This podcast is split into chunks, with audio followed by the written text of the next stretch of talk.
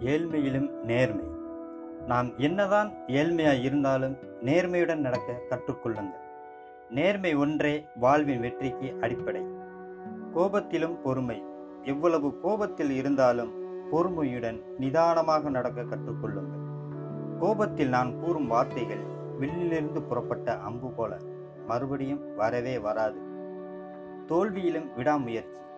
வாழ்வில் எவ்வளவு தோல்விகளை சந்தித்தாலும் விடாமுயற்சியை மட்டும் விட்டு விடாதீர்கள். விடாமுயற்சி ஒன்றே வெற்றியின் படிக்கட்டுகள்.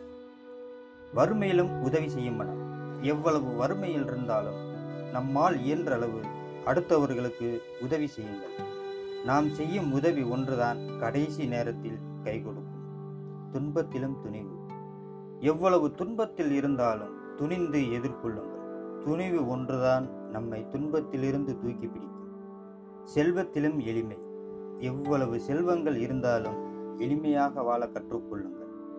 ஏனென்றால் செல்வம் இன்று நம்முடையது நாளை வேறொருவருடையது நாளை மறுநாள் யாருடையதோ.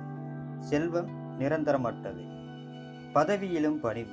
எவ்வளவு பெரிய பதவியில் இருந்தாலும் மற்றொருவருடன் பணிவுடன் நடக்க கற்றுக்கொள்ளுங்கள். பணிவு ஒன்றே நம்மை பண்படைய செய்யும். இவைதான் நம் வாழ்வை உயர்த்தும் ஏழு விஷயங்கள். எல்லோரும் வாழ்வில் இன்புற்றிருக்க எல்லோருக்கும் இனிய தைப்பொங்கல் வாழ்த்து